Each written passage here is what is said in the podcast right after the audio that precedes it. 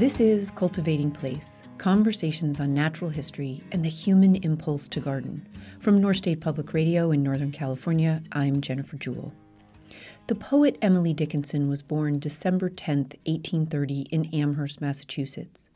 Over the past 15 years, much has been researched, published, and celebrated about the Belle of Amherst as an avid home gardener. More than one third of her known poems reference flowers, plants, or gardens, with many more such references in her extensive correspondences with family and friends. Here's one of my favorite of her garden poems. To make a prairie, it takes a clover and one bee, one clover and a bee and reverie. The reverie alone will do if bees are few. Throughout Dickinson's life, the trees, hedgerows, wildlife, and flowers, the seasonal changing light and weather in her family's home garden and in the natural areas around provided her with both inspiration and companionship. According to biographer Judith Farr, Dickinson's favorite flowers included the gentian, the crown imperial, the geranium, the rose, the daisy, and the Indian pipes that her friend Mabel Todd painted to adorn the cover of the first edition of Dickinson's poems in 1890. Dickinson also compared herself to a daylily, red like her auburn hair, unquote. In 2003, the Emily Dickinson Museum was officially formed on the grounds of Dickinson's historic home known as the Homestead and an adjacent family property known as the Evergreens. Between 2004 and 2005, two scholarly books about the poet and her gardening nature were published. In 2010, the New York Botanical Garden launched a major exhibition titled Emily Dickinson's Garden The Poetry of Flowers all about the relationship between Dickinson's poetry and her love of nature and the garden. The Emily Dickinson Museum describes some of the influences leading to Dickinson's close observations of and love for the landscape and the gardens of the homestead in this way. While a student at Amherst Academy, Dickinson studied botany and compiled an herbarium, an extensive leather bound album of over 400 carefully mounted specimens, which the poet collected herself. She labeled many of these with the genus and species according to the Linnaean system of classification. As an adult, she cared for exotic plants in a conservatory that was added to the homestead in 1855. Emily Dickinson came from a family of nature lovers. Her mother, Emily Norcross, was an accomplished gardener who passed on her skills to her daughters, Emily and Lavinia. The poet's brother, Austin, shared her extensive knowledge of and delight in the natural world. The Dickinson family's grounds on Amherst's Main Street consisted of 11 acres of meadow south of the thoroughfare and 3 acres north of the road on which the homestead and the evergreens are situated. The large garden tended by Emily, Lavinia, and their mother flowed down the slope to the east of the homestead. Situated on two high terraces, the Evergreens was surrounded by cultivated planting beds and looked out to the west over a neighbor's orchard. The lawn between the homestead and the evergreens was carefully arranged, with an informal distribution of trees and shrubs meant to suggest natural growth, a mix of local and exotic specimens, and open areas where family members played lawn tennis and badminton. Over the last few years, the Emily Dickinson Museum has committed to restoring the gardens and landscapes of the historic three acre site. To do so, they have continued to plumb archival material, the poetic evidence, and worked in collaboration with the archaeological services of UMass Amherst. In celebration of the poet's birthday and the age old interplay of nature and poetry, I'm joined today by Jane Wald, Executive Director of the Emily Dickinson Museum in Amherst, to hear more. Welcome, Jane. Thank you, Jennifer. Let's start with your personal history and your own association with gardens and nature and how you came to be working at the Emily Dickinson Museum.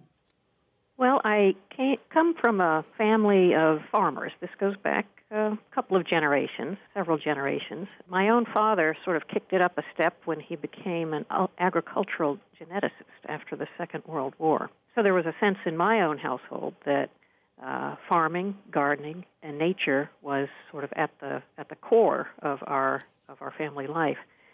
Um, well, I took a little detour for a while, um, and then ended up in Amherst, Massachusetts, about 30 years ago. Uh, my husband and I uh, bought a little uh, property that turned out to be an old dairy farm from the 1840s in Amherst. We laid out a vegetable garden that was um, really a, a lot bigger than we could care for, mm-hmm. uh, but that was a lot of fun.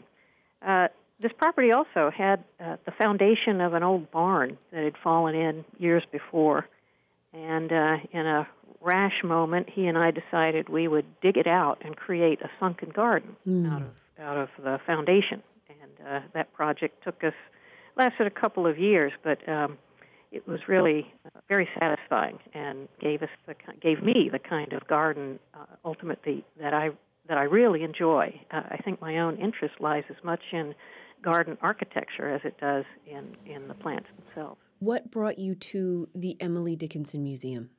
My professional background had been in uh, public history, so I had uh, done uh, some work in editing historical manuscripts uh, in caring for archives and in uh, historical archaeology. Um, at the time I came to the Emily Dickinson Museum, I had just spent seven years on the staff of Old Sturbridge Village, which is a large living history museum in central Massachusetts. And uh, that museum, of course, focuses uh, a great deal on lifeways in the early to mid 19th century, including farming, gardening, putting up seeds, all of the agricultural processes that one would expect. At the time I came to the Emily Dickinson Museum, it was just you know a couple of years before the homestead is Emily Dickinson's own home and the Evergreens, which was the home of her brother Austin and his family. I came here just before those two houses, which were owned and operated separately, merged to become the Emily Dickinson Museum. And it was a wonderful opportunity. It was a, a kind of a brand new venture, and I had the great good fortune to be in on the creation of a museum that had some new goals, new strategy, new direction, and has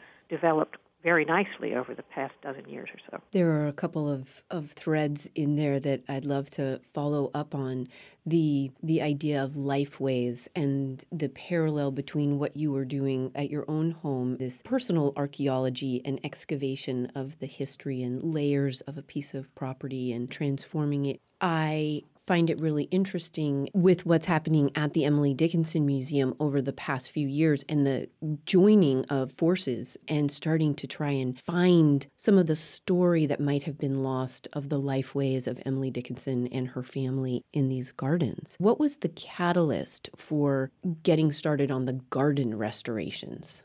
Well, yes. I, you've mentioned those two wonderful books that were published in 2004 2005. The first okay. one was the Judith Farr book, which was The Gardens of Emily Dickinson. That's right. And um, that was published by Harvard University Press in 2004. And then the second one was Emily Dickinson's Gardens, and that was by Marta McDowell and published by McGraw in 2005. Those two books coming out sort of back to back, one of them focused very heavily on Emily Dickinson's poetry, her life experience, and how she expressed that through her poetry with garden imagery, nature imagery, with uh, also uh, a wonderful chapter on the plants themselves. Mm-hmm. Marta McDowell's book is, um, is, is a wonderful gardener's book.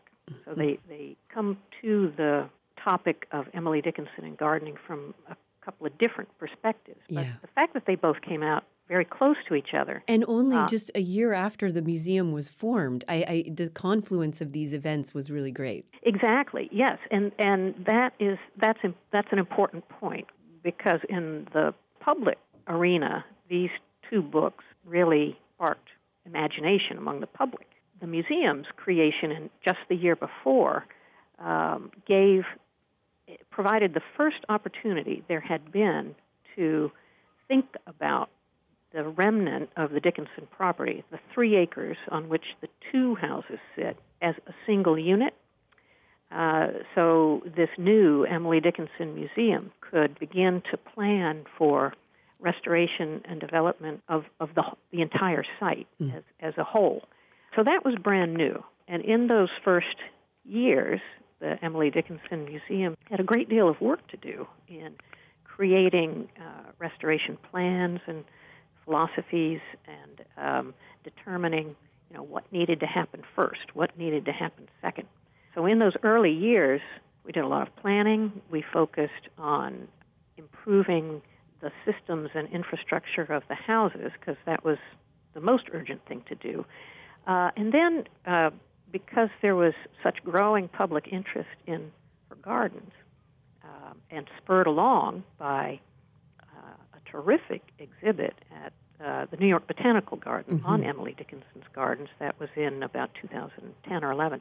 All of these things combined to sort of provide the, the catalyst for researching her gardens, trying to understand the layout, t- looking at her conservatory and seeing what we could do to reconstruct that structure. There was a wonderful quote by Tom Christopher in 2010, writing for the National Endowment for the Humanities about that exhibit at the New York Botanical Garden, saying that y- you could argue that a true understanding of her verse depends on a familiarity with her horticulture, which I, I thought was a wonderful insight into some of the work that's being done at the museum and some of the rereading of her, her letters and her poetry. I also love this multidisciplinary collaboration collaboration going on between the cultural aspects of the museum. The, clearly, there's a lot of town and community input, the resources of the university, and that reflects so beautifully some of the multidisciplinary aspects of what we understand of Emily Dickinson's life and work. Her love of nature, her poetry, her correspondence, her studying botany in lower school, and the creation of her herbarium. For you, what are the what are some of the methods that the archaeologists are bringing to this that maybe have provided some some surprises or new information?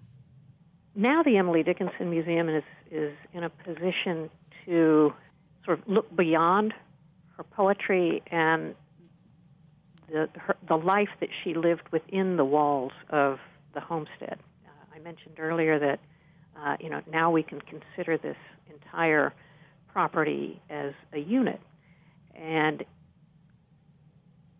and we're able to uh, to portray more of a of, of, a picture of her whole life, uh, where you know she uh, she was very um, attached to her brother's family next door was clearly known as a gardener uh, in her own lifetime.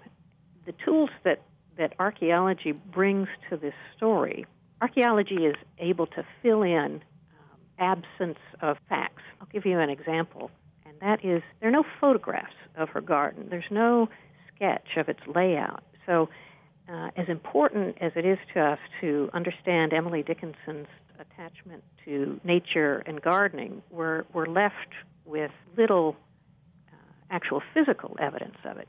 Archaeology can help to supply information that's missing from that by uh, going, you know, below the ground to find the, the evidence that's still in place. In the case of the conservatory, for example, this is what Emily Dickinson called the little garden within. Mm-hmm. Um, we discovered, uh, with the help of UMass Archaeological Services that the foundation for the conservatory was still in place below ground. Uh, we found the foundation for the structure, we found the footings for the steps. Um, we could see how the conservatory was connected to the house. Um, we knew from a photograph of the conservatory that it was a very small structure, but you know, archaeology um, places this in, in an actual physical context. Uh, also, um, archaeology is helping us to understand more about the layout of the grounds. We know, uh, again, that there was a very large barn behind the house, but know, we don't know exactly where it where it was. We don't know exactly the orientation toward the house, uh, and the the barn um, you know, it contained uh, the barn represented a lot of the the lifeways of the family with its you know its uh, cows and pig and carriages and horses and chickens and wells. Uh, so that's a that is a uh, that's a part of Emily Dickinson's way of life that we have seldom thought about because we focus on poetry and on the poet, uh, but she was busy. She was a very busy person, and her family as well. You know, taking care of themselves as human beings. So being able to reintroduce that dimension of her life, archaeology is helping us to recover, uncover, and recover those facts that eventually we'll be able to uh, interpret more fully for our visitors. I'm Jennifer Jewell, and this is Cultivating Place. On December 10th, Emily Dickinson, the poet, gardener, and nature lover, would be 186. In celebration of that, today we're speaking with Jane Wald, Executive Director of the Emily Dickinson Museum in Amherst, Mass. We'll be back after a break to hear more about the current archaeological research into and restoration of the gardens surrounding the poet's historic home. Stay with us. This is Cultivating Place Conversations on Natural History and the Human Impulse to Garden. Today we're speaking with Jane Wald, Executive Director of the Emily Dickinson Museum in Amherst, Mass. We're back after a break to hear more about the museum's ongoing study and restoration of the poet's historic gardens. Welcome back. My understanding is that the you have found the evidence and supporting you know information about the orchard as it once stood and that that has been um, replanted to, to some extent. And um, and that work on restoring the conservatory in its now you know newly discovered place and size has started as well. Where are you in the conservatory project?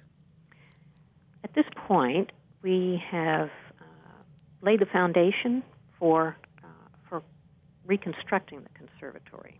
So there are footings in the ground right now, and we'll begin uh, reassembling the structure itself uh, in, just in the next few weeks. Hmm.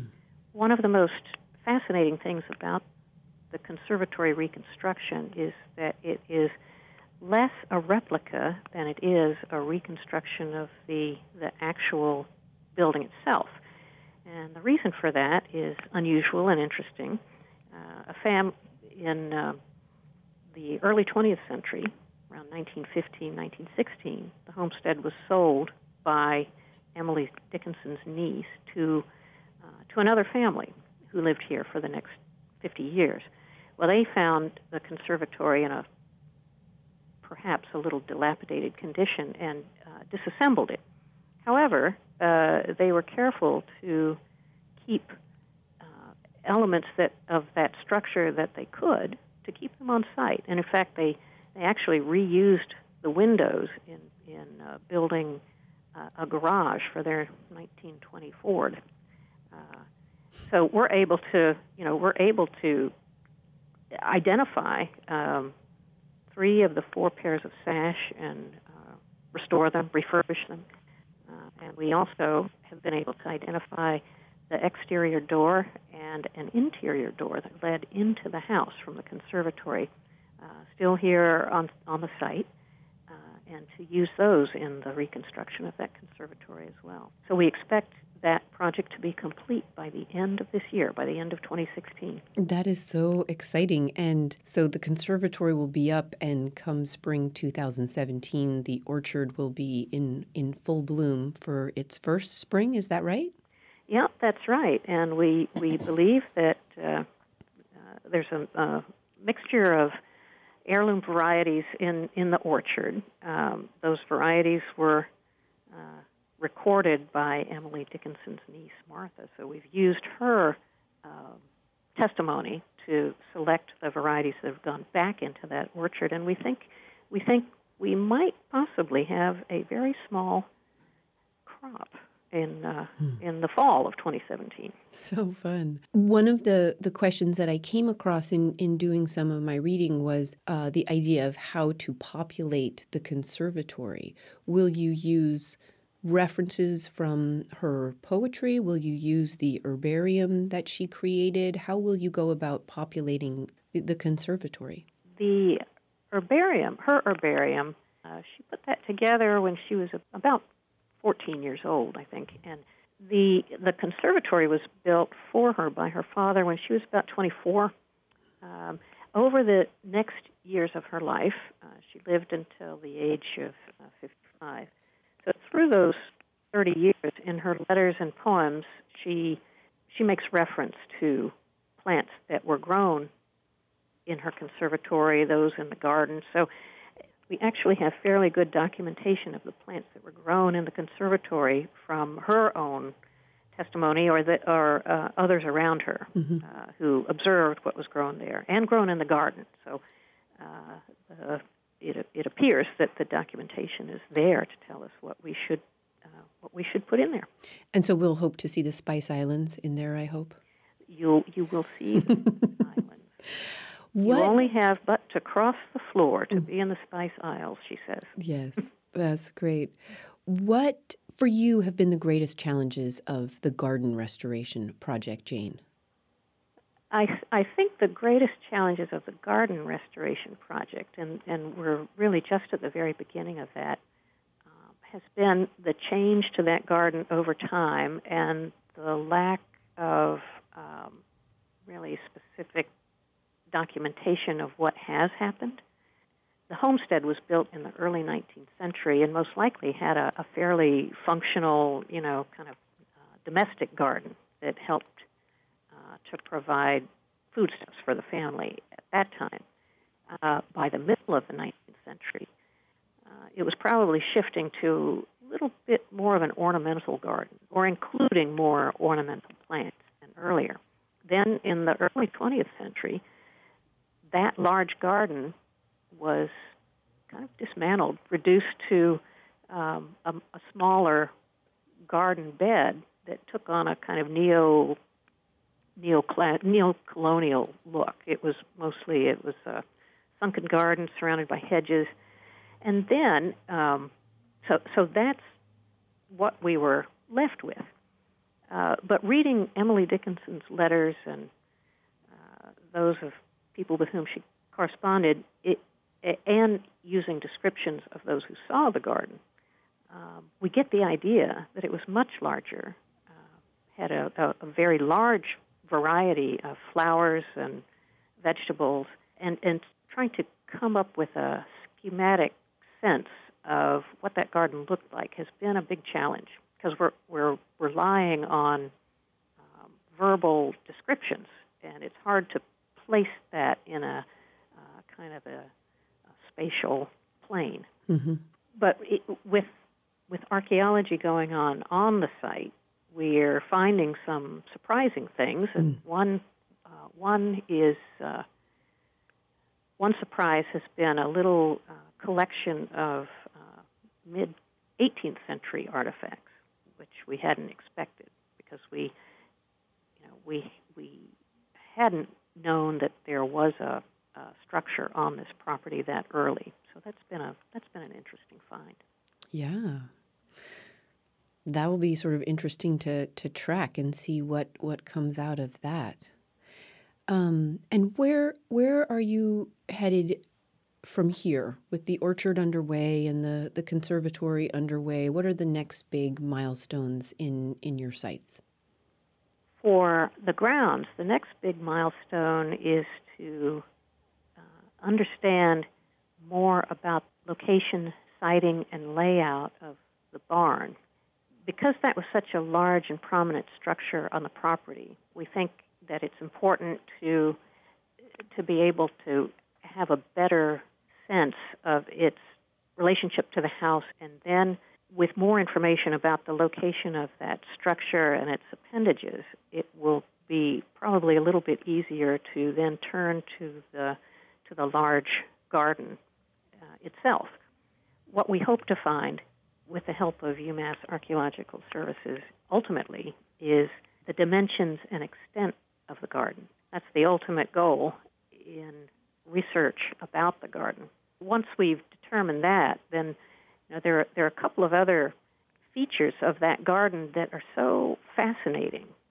Once we're able to figure out the relationship between the barn and the garden, then we'll be able to put back in place or to represent at least these wonderful smaller features, like a there apparently was a, a summer house, uh, kind of a, uh, a gazebo, so to speak, um, at the end of the garden.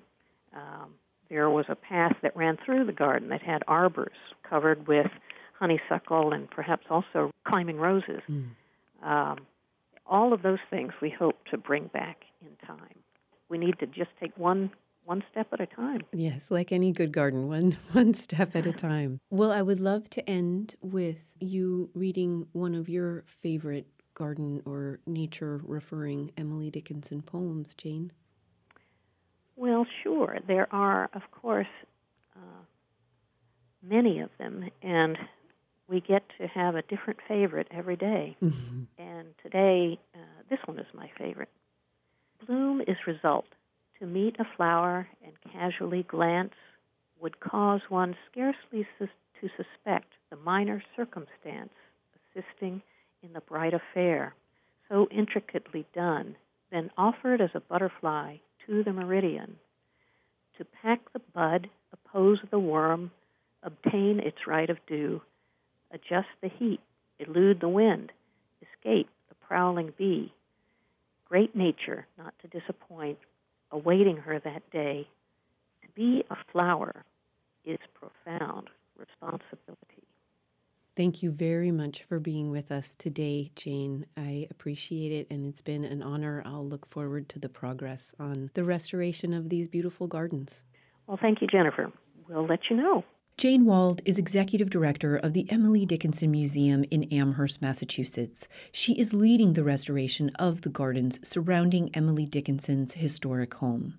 To follow the progress on the restoration, see their website, emilydickinsonmuseum.org. Join us again next week as the conversations continue on the many ways people engage in and grow from the cultivation of their places.